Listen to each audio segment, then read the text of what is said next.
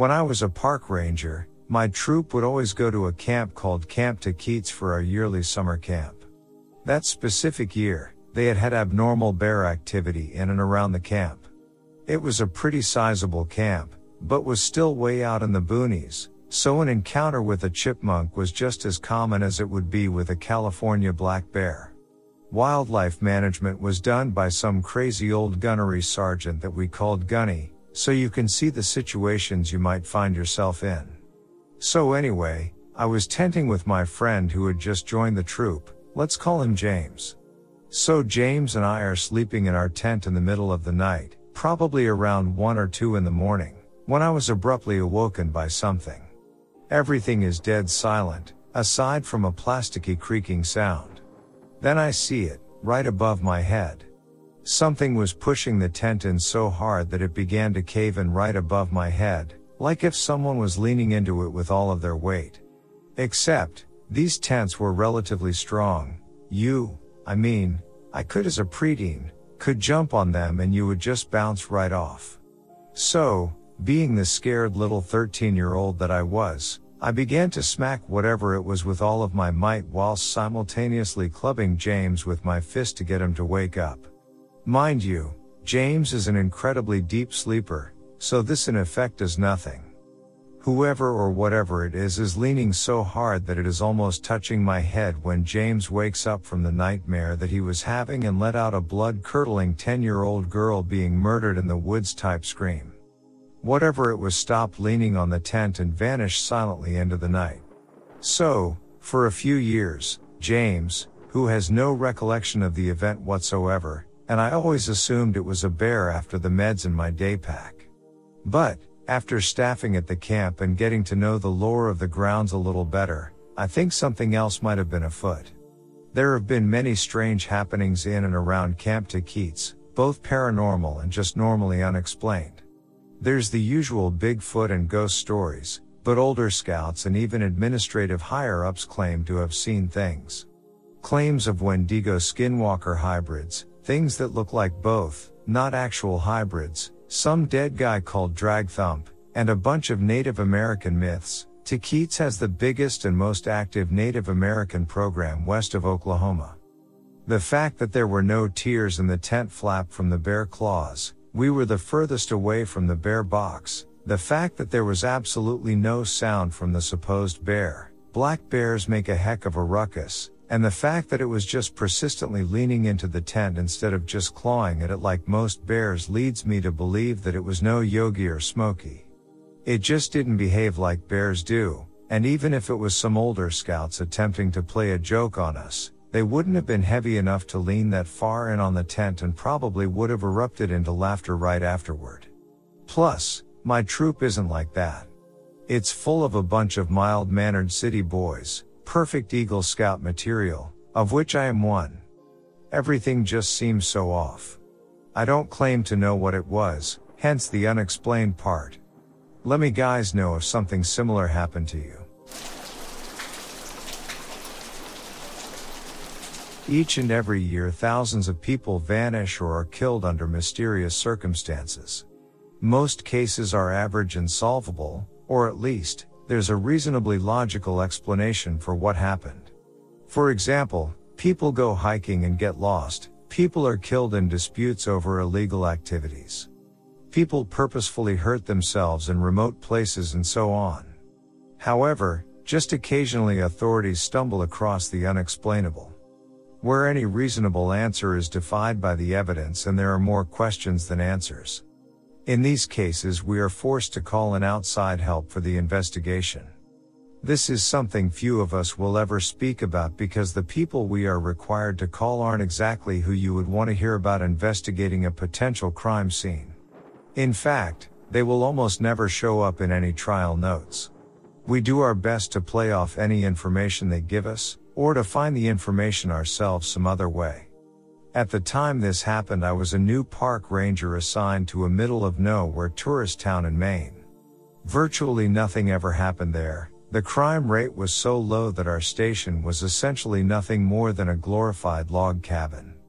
In the past, there were some pretty horrific massacres and a couple intrigue cases that remain unsolved. The only time it gets even mildly busy now is during the late spring to early fall, hiking season, when tourists show up in droves. It's like the zombie apocalypse, only there are sweaty guys trying to impress their partners with the stamina they clearly don't have and middle-aged women angry at nature itself, instead of zombies. Personally, I think I would prefer it if zombies wanted to hike the section of Appalachian Trail that passes our town.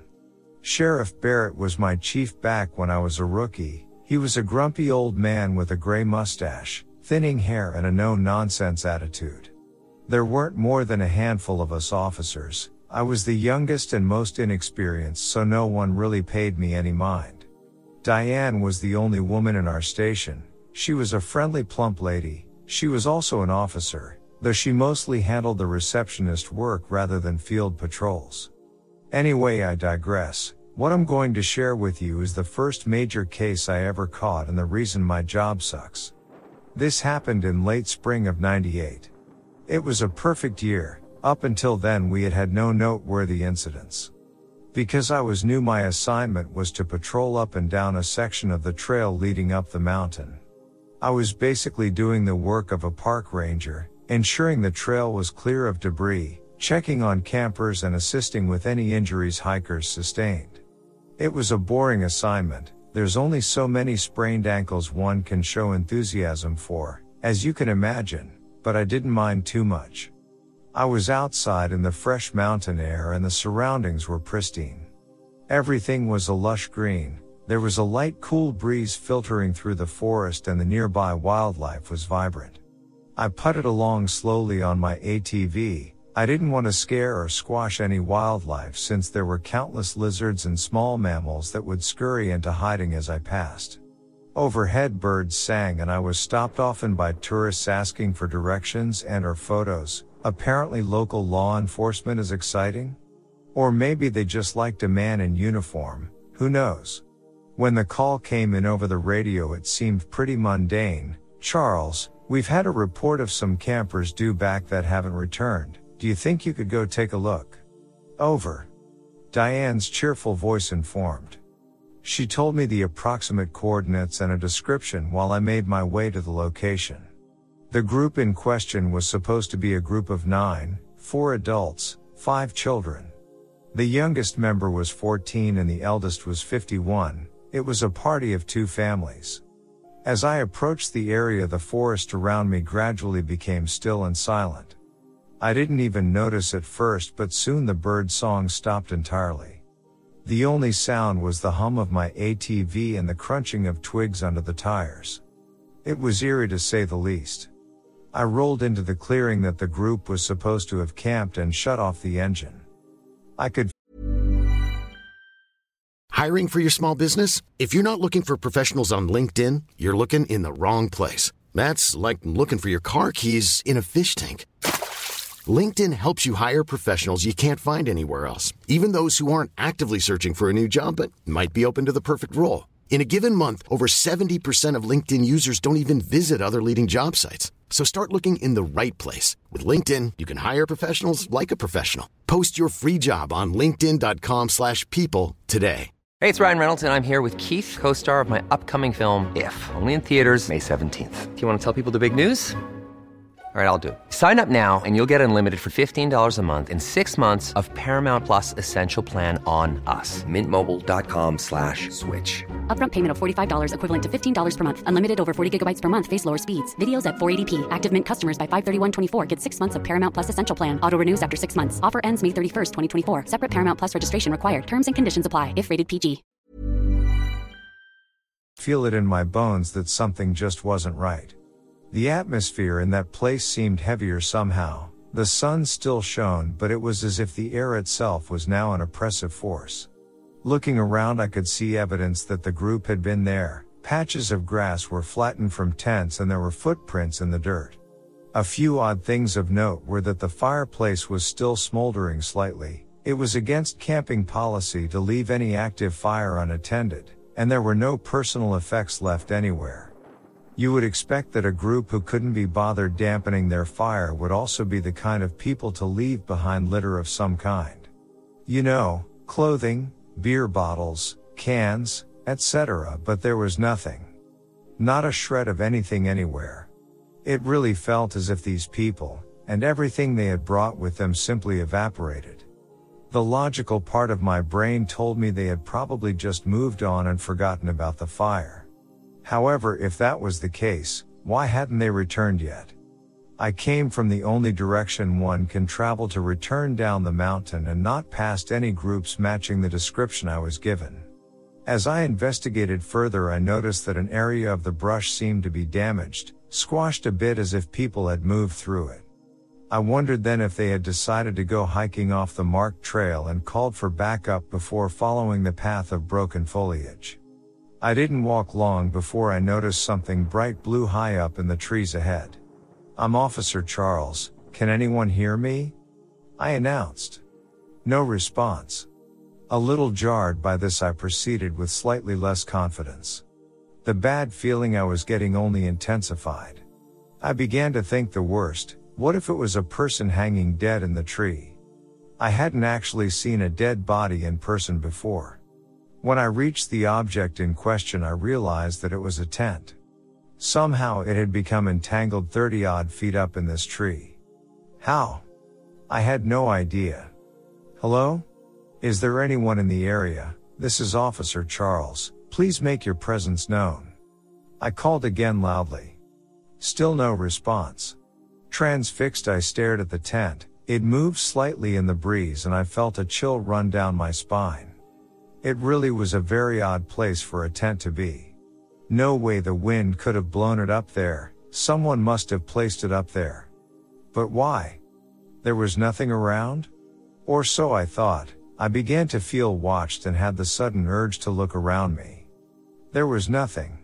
However, the crackle of my radio coming to life on my shoulder at that second scared me half to death. Hello, Charles. It's Diane. I'm sorry no one is available for backup. Can you please advise on your location? Over. She asked. Hi, yeah, I'm just a little ways off the campsite. I found a tent in a tree, quite some ways up, I don't know how it got up there. No sign of the group. I don't think I'm going to need backup after all. There's no one here. Over. I responded after taking a moment to regain my composure. That's a little odd, keep us updated. Stay safe. Over. She instructed. Yes ma'am. Over. I grinned to myself, somehow just hearing someone else's voice was comforting. I continued down the path passing by the tree with the tent and walking until I came across a river. The edges of the river were muddy with obvious signs of multiple people crossing it. I could make out distinctive shoe imprints and, something else, I really didn't know what it could be, it honestly looked to me like a dinosaur footprint. I took out my camera to take a few pictures for evidence. I used a dollar bill for scale. The print was huge, well bigger than the dollar. I scanned along the length of the river to see if I could tell where they might have exited on the other side. There didn't seem to be any worn down areas visible from where I stood so I walked downstream a ways. I assumed that if they traveled in the river for whatever reason, that it would be easier to move with the current rather than against it. Along the way I saw more of the strange footprints. Some seemed to have three toes, others four. Two different animals? Then I began to find items. First I found a shoe, then cooking pots, clothing and a partially torn sleeping bag. The further I went the more common the items became. I called out at frequent intervals, making sure to give pause to listen for any response. No one ever answered. I felt that this was more than campers getting excited and exploring. This was people running for their lives from something. I followed the river more urgently until it started to get dark. I knew I needed to turn back or I might end up getting lost myself.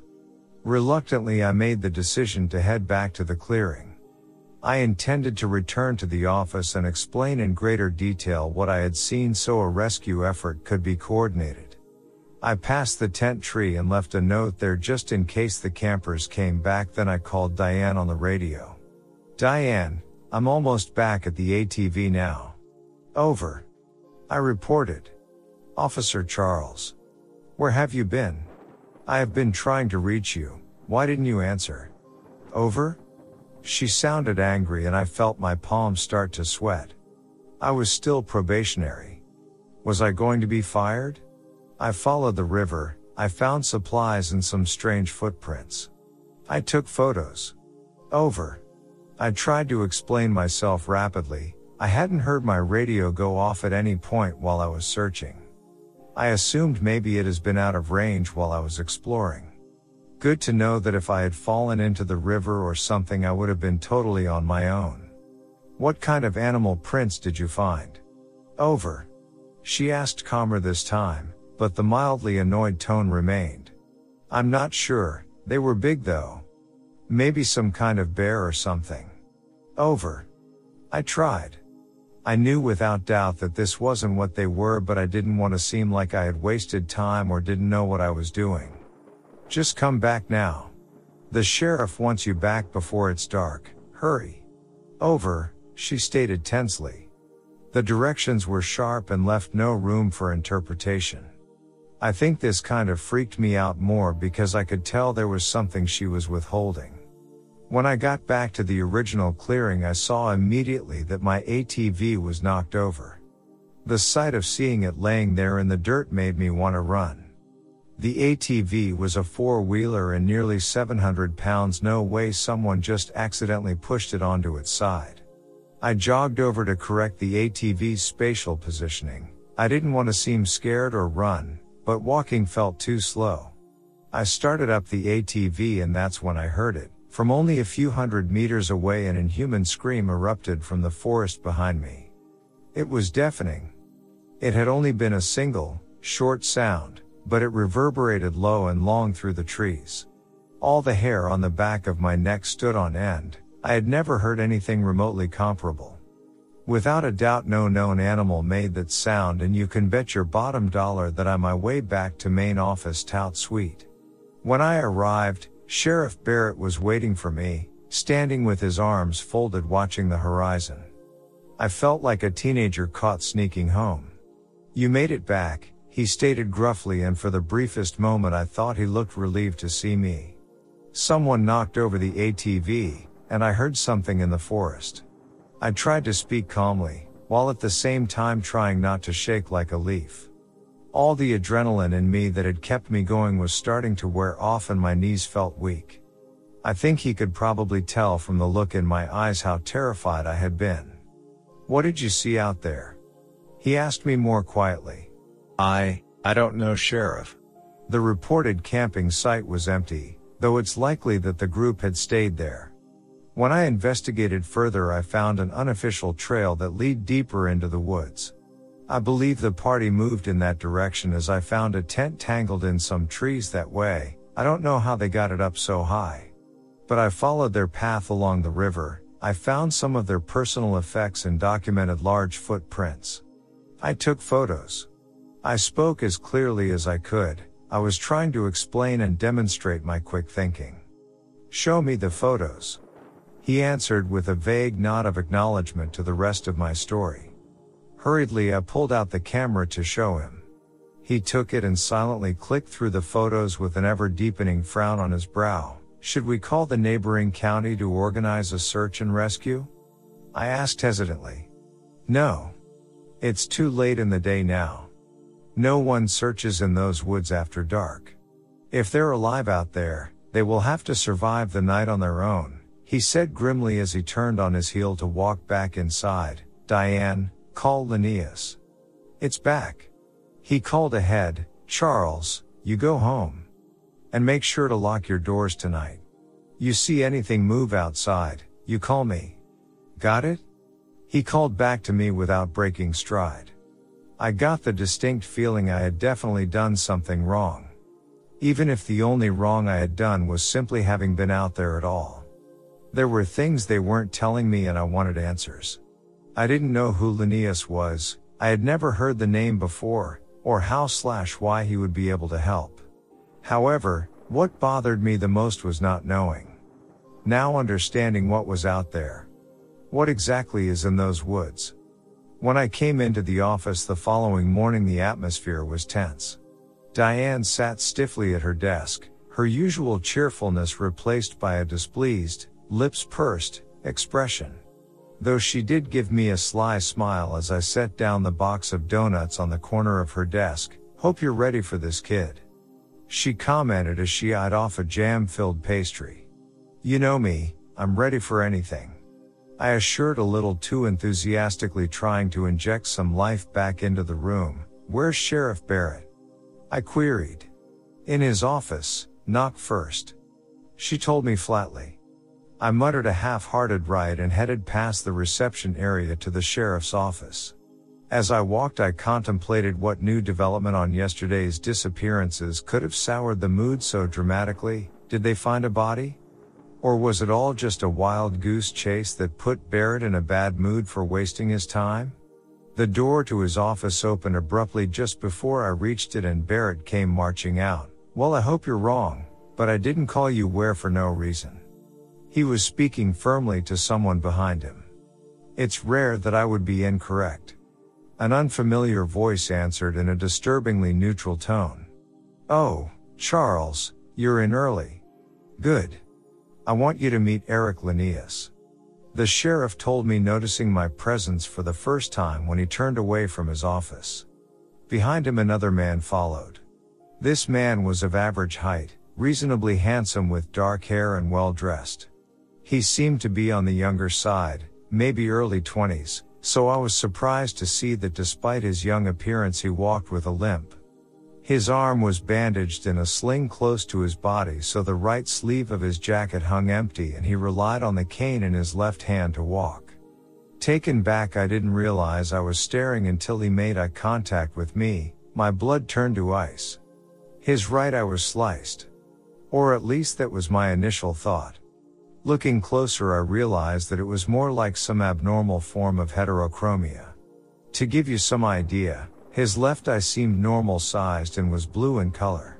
While his other eye was slightly enlarged, the whites of that eye were more purple Y and had a dark slit through the center where the iris should have been. It's not polite to stare. Eric informed me in monotone. His face gave no human emotion to connect with. I couldn't tell if he was embarrassed, angry or hurt, but I felt guilty nonetheless. Sorry. I'm Charles, I apologized and introduced myself. You're the one who discovered the abandoned campsite, he stated rather than asked. I nodded. Take me to the location.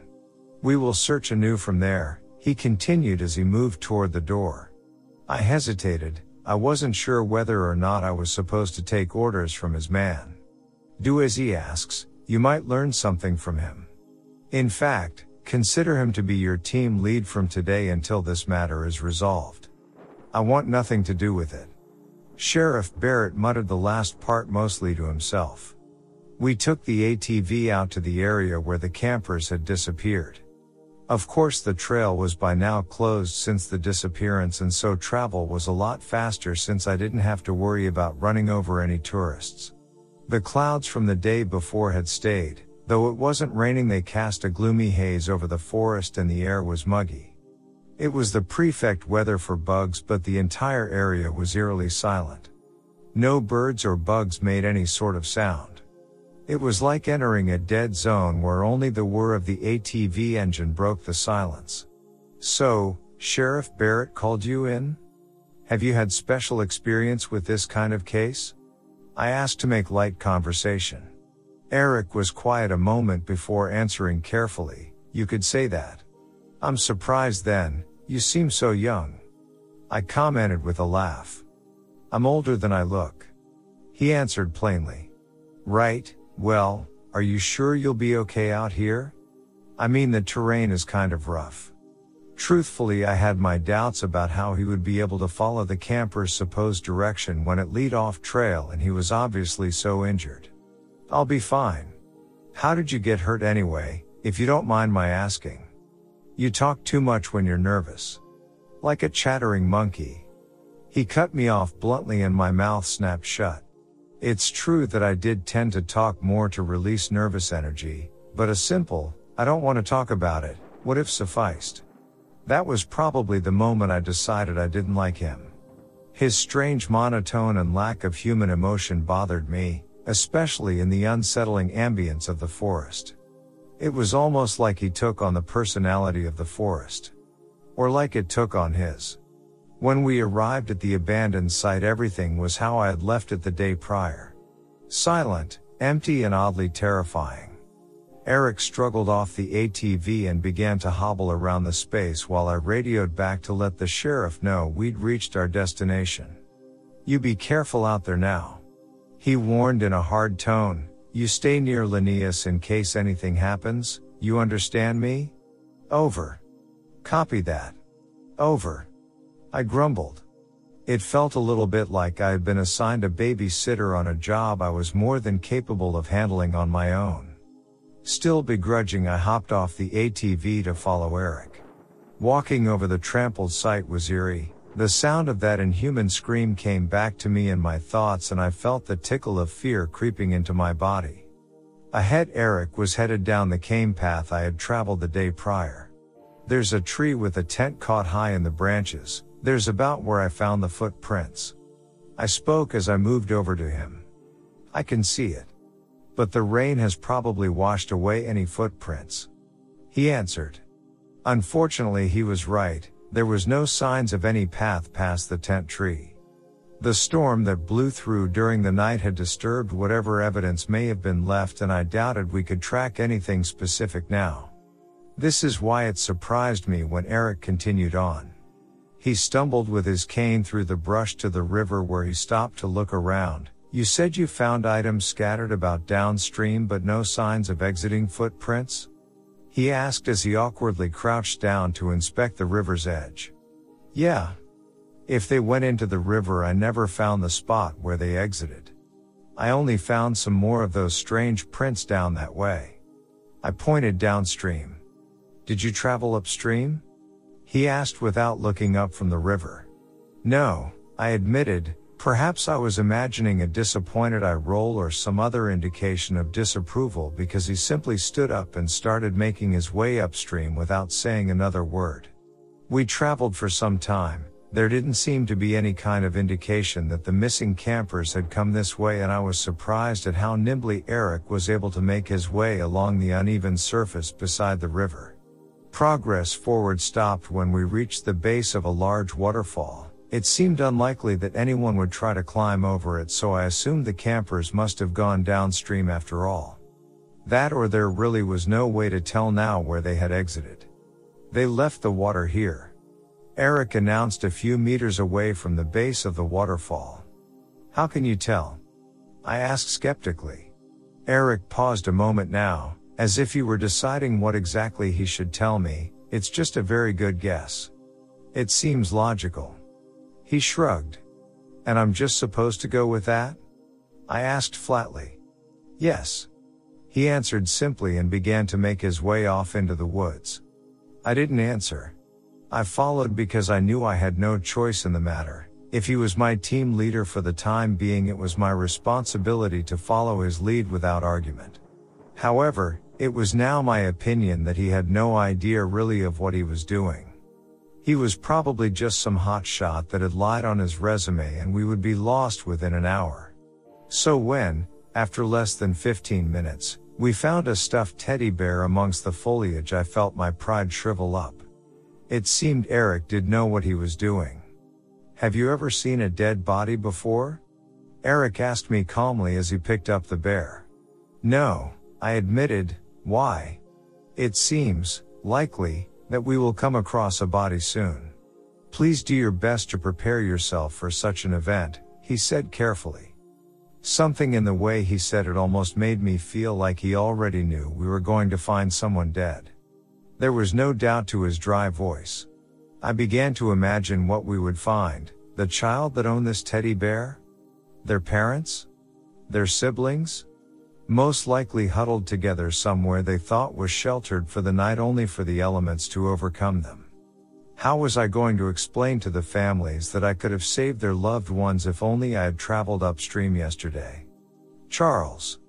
Eric speaking interrupted my thoughts and I felt my stomach drop. Ahead the trees were thinning into a small clearing and I could see bright colored patches in the space. I didn't need to be told, I could tell they were campers' clothing, but I didn't want to consider what if there were people still inside the clothes. You can wait here if you would like. Eric told me more softly. I cleared my throat. No, it's dangerous to separate. I told him trying to sound as uncaring as he did. Very well. He answered and stumbled onward. What we found in that clearing was worse than I could have imagined. The clothing that was visible through the trees did indeed contain bodies, but they were not huddled together for warmth. No. They had been dead longer than that. Their bodies were strewn all about the clearing, torn, mangled bodies. They laid with varying expressions of fear and pain. The worst one for me was a little girl. She couldn't have been more than 14 years old. Her torso and legs were separated, her neck stretched and bent at an awful angle. We found one of her arms on the opposite side of the clearing. It was only identifiable because of the size and because it was still in the yellow sleeve of the jacket her torso was wearing. Aside from massive bodily dismemberment and damage, all the bodies were common in another way. They were all missing their eyes and tongues. The smell was surprisingly bearable, I guess they hadn't had too much time to fester, but still I felt nauseous. Take a moment, go sit over by the edge, away from all this. Eric told me firmly. I wanted to argue, I wanted to prove myself. But the swell of breakfast threatening to make its return from my stomach subdued me. The first time you see a dead body it changes you in profound ways.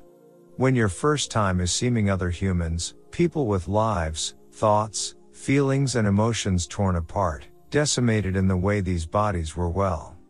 The leaves a scar on your very soul. I started to understand Eric more then, he wasn't just an average bad guy, he was someone who had seen this kind of thing often enough that it had worn away his humanity. I'll call this in, I murmured trying to settle my stomach as I watched Eric investigate each body part. No, until we find the animal responsible, it's safer if there are fewer people on the mountain, he said calmly. What kind of animal did this? I asked meekly. When he answered this time, he didn't look up from the partially eaten severed leg at his feet, no animal you would be familiar with. It is a pro- Ryan Reynolds here from Mint Mobile. With the price of just about everything going up during inflation, we thought we'd bring our prices down. So to help us, we brought in a reverse auctioneer, which is apparently a thing. Mint Mobile unlimited premium wireless. Ready to get 30, 30, bit to get 30, bit to get 20, 20, 20, bit to get 20, 20, bit to get 15, 15, 15, 15 just 15 bucks a month. So, Give it a try at mintmobile.com/switch. slash $45 upfront for three months plus taxes and fees. Promo rate for new customers for limited time. Unlimited more than 40 gigabytes per month. Slows. Full terms at mintmobile.com.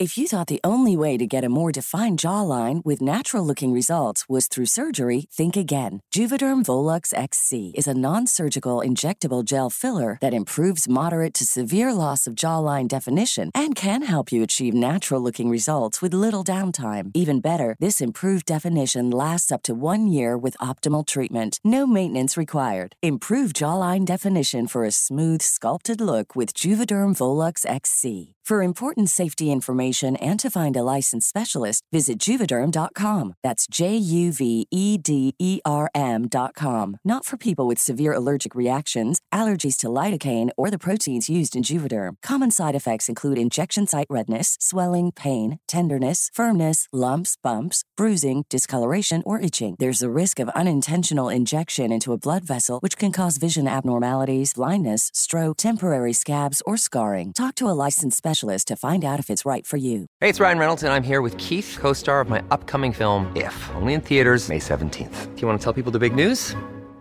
All right, I'll do it. Sign up now and you'll get unlimited for $15 a month in six months of Paramount Plus Essential Plan on us. Mintmobile.com slash switch. Upfront payment of $45 equivalent to $15 per month. Unlimited over 40 gigabytes per month. Face lower speeds. Videos at 480p. Active Mint customers by 531.24 get six months of Paramount Plus Essential Plan. Auto renews after six months. Offer ends May 31st, 2024. Separate Paramount Plus registration required. Terms and conditions apply if rated PG. Millions of people have lost weight with personalized plans from Noom, like Evan, who can't stand salads and still lost 50 pounds. salads generally for most people are the easy button, right? For me, that wasn't an option. I never really was a salad guy. That's just not who I am. But Noom worked for me. Get your personalized plan today at Noom.com. Real Noom user compensated to provide their story. In four weeks, the typical Noom user can expect to lose one to two pounds per week. Individual results may vary. Product of evil. A demon of sorts.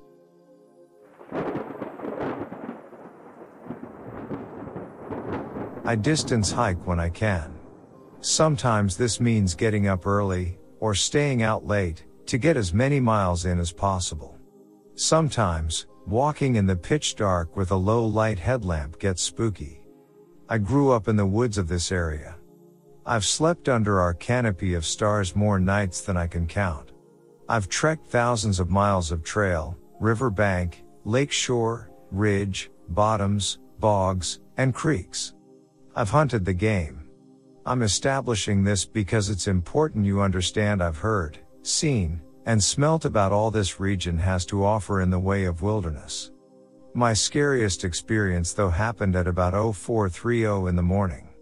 It was late spring, so the first morning light wouldn't be visible in the treetops for another 30 to 45 minutes, another hour passed that until sunrise. I was on mile 5. I'm in a low bottom that's wedged between two steep ridges. The trail I'm on was narrow, muddy, and completely hemmed in by thick underbrush, young maple, and old oak growth. I'm focused on the small light from my headlamp, just one step after the other, zoned out. Then I heard a loud crack. And I froze solid. This is the part I have trouble describing. 0430 in springtime means I'm the only thing making noise. No birds chirping, nothing. Dead quiet. Mid step I froze. When fight or flight kicks and you have these immediate instinct thoughts. The thought that instantly flashed in my mind as I stood there balancing myself into silence was, if I hear that again, I'm turning around, and I'm going back the way I came in a hurry. Why? Because that sound was not a branch breaking. It wasn't deadfall. It wasn't a widowmaker.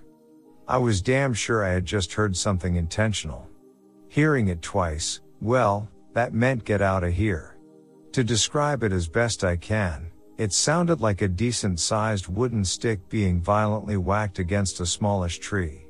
More a fungo bat sized stick than a baseball bat. The distinction in my head being that this sound was a crack and not a thud or thump. And I have described it as explosive in the past because it was so sudden, and so terribly loud. I had the sense that it was about 50 yards directly in front of me, and it was loud, and clear. Now, as I stood there, completely spooked, I realized the soon to be worst part of my situation. I knew where the sound came from. And I knew where the trail went. In about 30 yards, I was going to come to a 180 degree turn and start up the ridge going away from the creek. This meant, as soon as I got the courage to move towards this noise, I was going to have to turn my back to it and get up that ridge. This made me very nervous. My head somewhere between meth fiend murder and Bigfoot bludgeoning. Minutes pass. I just breathe my foggy breath into my glasses and listen. Nothing. Dead quiet. I've got about 20 to 30 minutes until first light. I crank up the headlamp and start to slowly creep to the 180 turn. When you wear a headlamp in the woods at night, every tree branch in front of you casts a big black moving shadow on the trail. It didn't help. I get to the turn and quickly make the bend. I'm moving pretty fast at this point. Trying to be quiet. Taking tiny, shallow breaths so I can listen while humping it up the trail. And then I smell it. A stench hits me that I can't describe. I just imagine wet, rotten, death.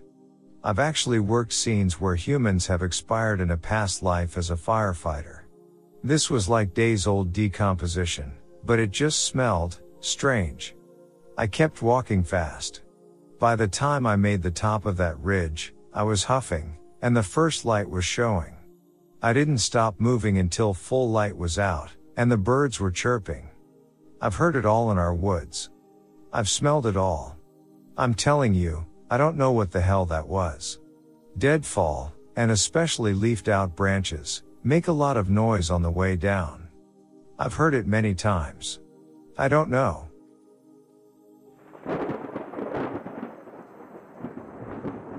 My husband and I heard the same thing this past September at about 4 p.m. We were in our house and he was watching TV. We live in the middle of nowhere. We heard three explosive cracks over the television before we got up and went outside. We heard one more that was just beyond the beginning of a pine forest right behind our house that sounded like a tree exploded. Whatever it was didn't want us to come closer.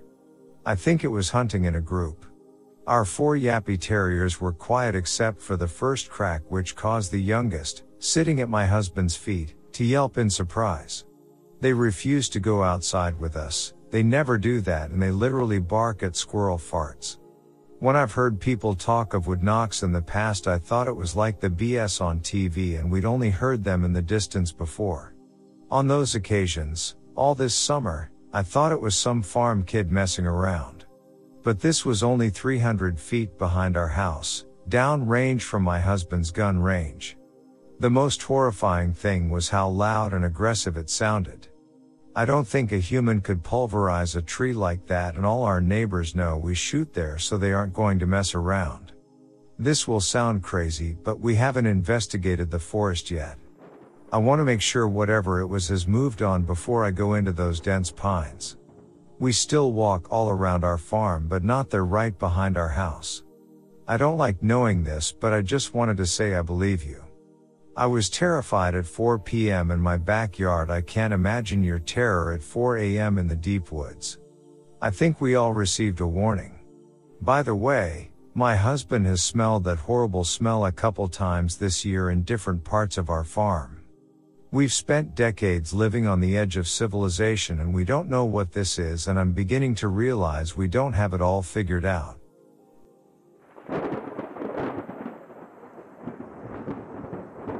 When I was around 17 years old, I had a dog that was part Alaskan Husky and part German Shepherd.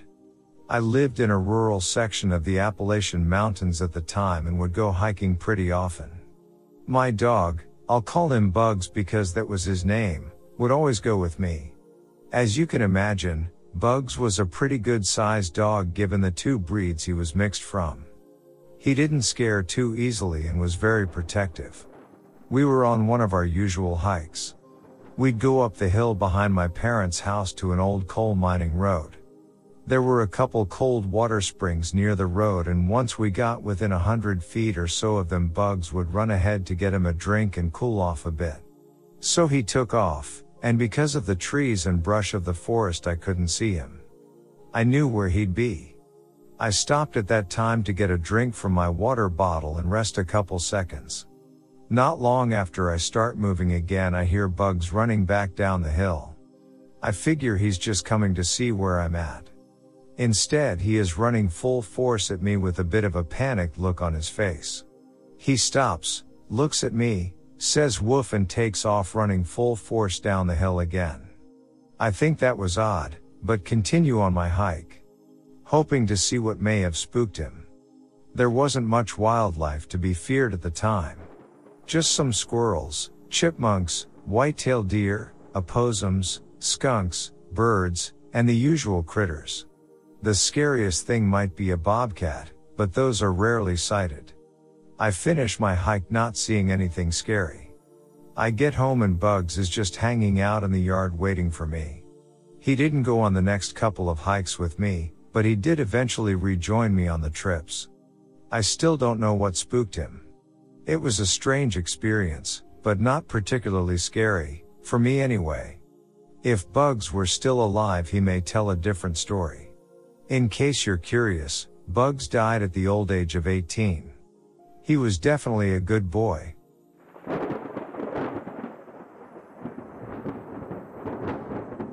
Me and a group of friends were camping in a clearing just outside a large woods. We got there around noon and fished and hiked until sunset. Everything was normal. We made a fire and were cooking our fish and telling stories and once it got so dark you couldn't see past the light of the fire things got a bit scarier. We heard the very loud yelp, we thought it sounded like a wolf, so we decided to throw whatever fish we had left back into the creek to try to get the wolf to leave. We still on high alert, but we sat back down and continued our stories. A bit later we hear the yelp again followed by a loud screeching noise. I've never heard anything like it before. After that we put more wood on the fire and went back to our tents. We hoped the light would keep whatever was in that woods away. In the morning we started to pack up and noticed some of the fish that we threw in the creek was laying next to our fire. I have no idea what did that but we decided it was best if we didn't come back to that spot anymore.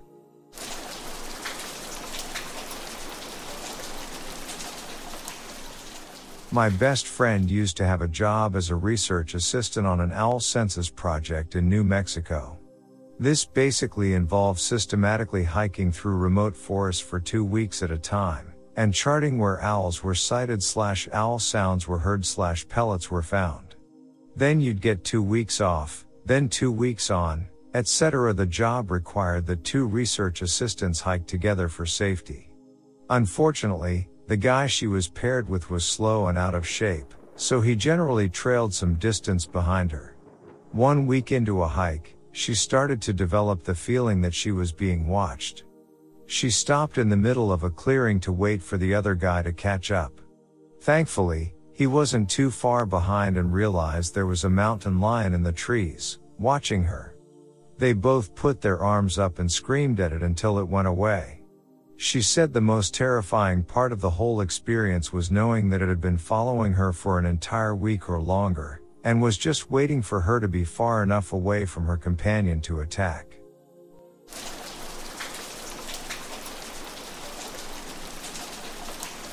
A couple years ago, while hunting, I went out before first light and climbed into my deer stand like I've done countless times. Right at about 5 a.m. My favorite part of the day is when the light starts to break into the sky and the forest wakes up. The nocturnal creatures retreat and the day creatures stir and become active. That morning, as the light started to appear, nothing happened. And I mean nothing. No rabbits or raccoons retreating to a den, no squirrels searching for breakfast, no deer, no hogs, not even a single bird. The weather slash temperature was unremarkable and the air was mostly still. There was just no movement and no sound throughout the woods that morning. Not a chirp nor a rustle. As time passed I started to get an unexplainable sense of dread. Not a this is weird feeling of observing something strange, but more of a death is imminent feeling that I've never experienced before. I stayed until about 8 a.m., still early for deer hunting, until I was literally trembling with fear and I stormed out of there. I went back that afternoon and I found the woods to be completely normal with all the usual sights and sounds. Weirdest and most uncomfortable experience in the woods that I've ever had. Almost like a dream, but I absolutely was not dreaming. I have not been scared in the woods since I was a boy going out the first few times with my dad. He would joke, we're hunting. We have nothing to fear. The forest is afraid of us. Not that morning, dad. I was scared shitless and I don't know why. I was 45 years old at the time. First was the year I met my wife, 10 years ago, we were 17 and I was a hunting nut. Decided to go camping in the sand dunes behind my suburb, just off the beach. We live in rural West Oz, so nothing happens. Anyway, pretty local area, lots of people around, we decided to just hang around the beach, go walking and settle down for the night. A few hours passed and we had a small campfire going jumped into our shared sleeping bag and went to sleep. Woke up to thudding all around us and a huge grok grok grok noise. Okay, it freaked us out because I was half asleep. It was an emu that basically stood on us and honestly the big fella was as shocked as we were and he took off. So we settled to sleep and hear it. People everywhere. They walked past us, we didn't see them though. They weren't talking, we could just hear them walking. They broke into a run and started laughing. We heard them run over the dune to the seaside, and then the chanting started. People weren't taking the piss, they were chasing someone and loving it. There were a group of people running up and down the trails around us, with a group chanting. At that stage we noped out. Called my partner's parents and they came with their Rottweiler and gun to pick us up. We walked back to the parking lot that lead to the trails with our fog snarling at everything. We could hear people running out of the darkness behind us laughing at us. Some of them even taunted us to come back to the dunes. Never figured out what it was about, but it wasn't the local Aboriginal people, my wife's extended family, and it wasn't the local meth heads, but it was over 50 people at around 3 a.m.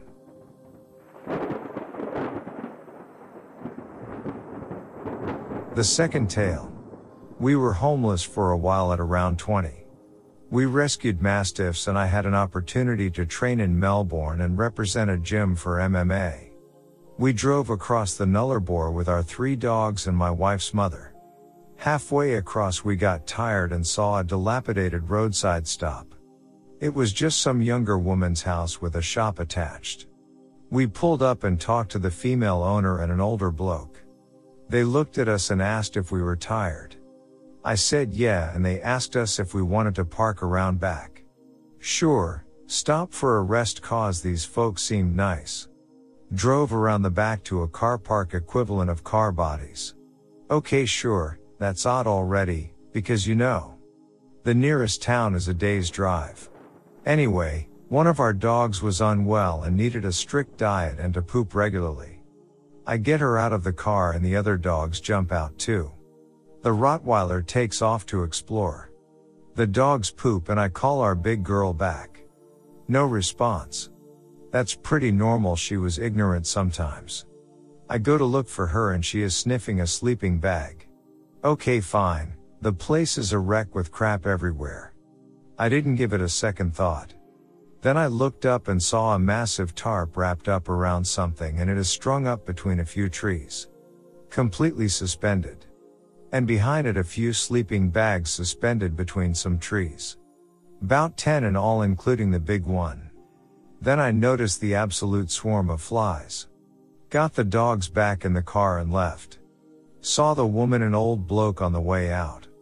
Waved at them and acted natural. Nothing. No smile or wave, all former charm was gone. We dodged some Ivan Milat level stuff because my dog was picky about where she pooped. Never reported this because we honestly have no idea where on the Nullarbor it was. We just kept heading east on the biggest road we could. I am sure as day we were going to be killed by some hillbilly men.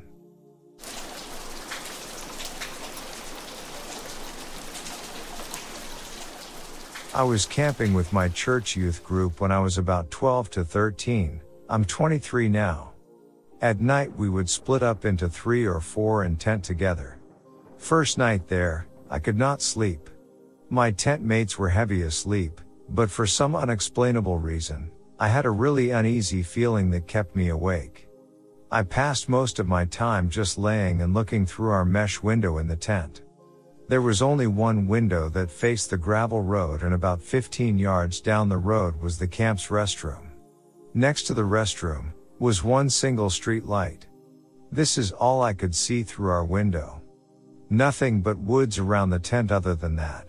Early, around 1 or 2 a.m., a dull, hovering light caught my attention. At first I thought it was a headlamp because that seemed around the same height that I was seeing this light.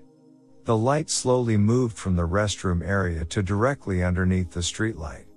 That's when I realized that no human was holding the light.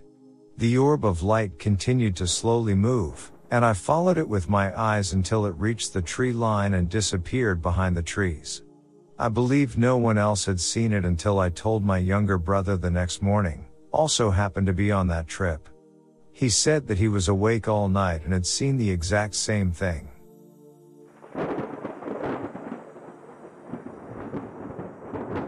Went for a drive in the woods in southeast Alaska a few decades ago. It was my best friend driving, my fiance riding center seat, and me in the passenger seat of a single cab pickup. We stopped at a gas station to get snacks before heading out. It was late in the evening so it was already dark out by the time we stopped to eat some of our snacks. The night was cool as it was late fall. So here we are chatting in the truck and eating our food parked off of this long winding dirt road to nowhere. My buddy starts taking about local legends and lore including the Kushtaka. I was fairly ignorant to the idea and myth and thought it was all BS. I thought it would be funny to harass him a bit about it and push the limits of testing this Kushtaka nonsense. He was dead serious when he told me to stop. But I continued. Then I heard what sounded exactly like fingernails tapping on my window next to my head. I looked over and seen nothing but assumed I was hearing things. I couldn't see anything because the cab light was on, it was pitch black out. A few moments pass and I hear it again. This time both my finance and friend heard it. My friend sorta nervously smiled and laughed. Then I realized I had to pee. So I jokingly tell them if I get snatched up by this Kushtaka you best come after me. I open the door and pee by the front passenger tire. But the area felt very weird and uncomfortable. I mentioned that as I got back in. There we talked a bit more and I realized we had pulled off unknowingly, at the time we stopped, near a very old small cemetery that contained frog-type headstones of the Tlingit and Haida culture in an area amongst large southeast evergreen trees. I still not being a believer and love flipping stuff to my friend then started yeah well if this Kushtaka BS is real why don't they make themselves known? Come on. Come on already. No sooner had I said that than something punched or hit the front fender twice. My buddy turned ghost white and in one motion started the truck up and threw it in drive and we were gone. We got off the dirt road and back onto asphalt really quickly and stopped under a street light. We got out and looked. Sure enough, you could clearly see where something had hit, up high, the front right fender when we were parked. Two distinct marks of dirt missing. To this day, I still don't know what it was, but with every other paranormal experience I've had since that time, there's no doubt in my mind that something was trying to tell me to stop pushing it or something bad would happen. Never again did I talk bad about the Kushtaka being BS. And I'll never go into the woods of Southeast. Even when we're on a budget, we still deserve nice things. Quince is a place to scoop up stunning high-end goods for 50 to 80% less than similar brands. They have buttery soft cashmere sweaters starting at $50, luxurious Italian leather bags, and so much more. Plus, Quince only works with factories that use safe, ethical, and responsible manufacturing.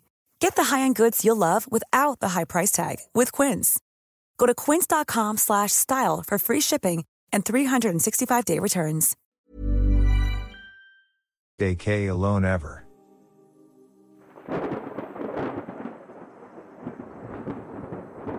One time on a hunting trip we were in a tree stand when across the clearing we see someone standing just in the middle of the field we grabbed a scope to see what they were doing my buddy looked at me and said it was a kid we were in shock that a kid would be out in the middle of the Montana woods in winter so we climbed down and started heading towards him.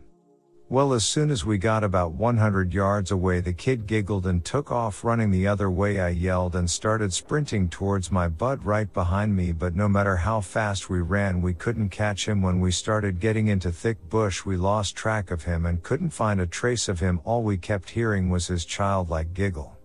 That's when my buddy just turned and said we should go something ain't right. We got back to the tree stand and never saw him again. We stopped off in Pray and asked some people if any kids were missing cause we saw a little boy in the woods but he ran from us. They said no one was missing from there. It was the closet town to us so who knows.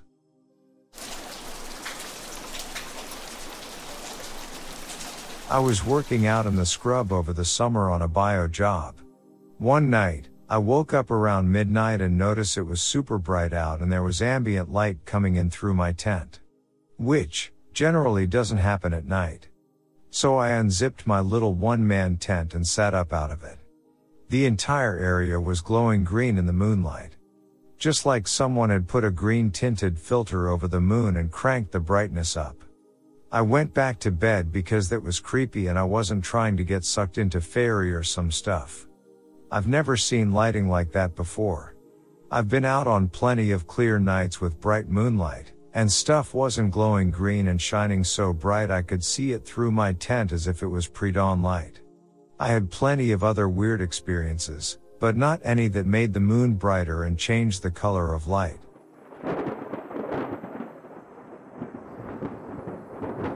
I was up at Montezuma's castle, Montezuma's well, and Tuzigoot in Arizona for an internship with the NPS. Most of the job was trail maintenance and destroying of invasive plants. So lots of time outside pretty much in the middle of nowhere. Many a time when I'd be out of here what sounded like hoofbeats of horses but never saw any. The hoofbeats would get really close, within a few feet and there were times I could feel the vibration. One day I was out with one of the rangers and I started hearing it. I asked him if he heard it and he said he did and that it happened a lot. I started to ask questions when he held up his hand and told me to just accept that it was happening and to not ask questions. He seemed frightened of the sound too. I've heard it at home too in Phoenix. At my apartment complex there is a nice greenbelt area and one morning I was on the early shift for work, it's pitch black outside. I was walking to my car when I heard the hoofbeats. It sounded like a horse charging at me. I whipped around expecting a giant dog that was running across the green belt, but there was nothing. The hoofbeats continued until they got to where I was and just stopped. I have never found anything on the internet about it, much to my dismay. I don't know that I would really call it paranormal. But I definitely can't find an explanation. The only two things I can think of is one. The ground moving and it causes the hoofbeat sounds. 2. Gas escaping from underground. I'll probably never know.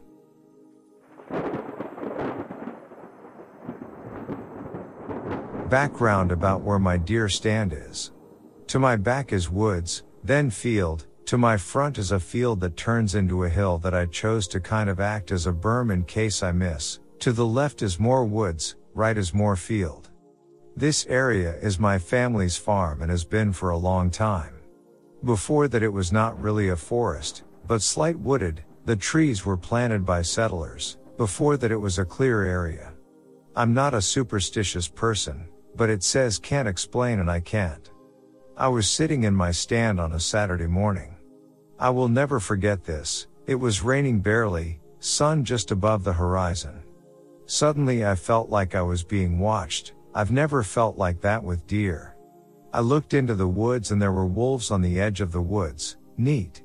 Those men just stood there and watched me. You better bet I stared back. I know they take that as a challenge, but I'm in a tree, bring it. The wolves they just stood there, staring, watching. They stood there for three hours. I just started ignoring them. They scared away the deer anyways. All of the sudden they leave, double time and some big, black thing appears from the woods. Size of a black bear, skinny like a dog, head like a bat. It stood where the wolves were. I pointed my gun at it and shot into the ground, on purpose, I don't want to be the guy who killed the last of whatever species. It looked at me, I chambered a new round, it ran. I have no idea what it was, but I asked my dad and uncles and they said they saw it too.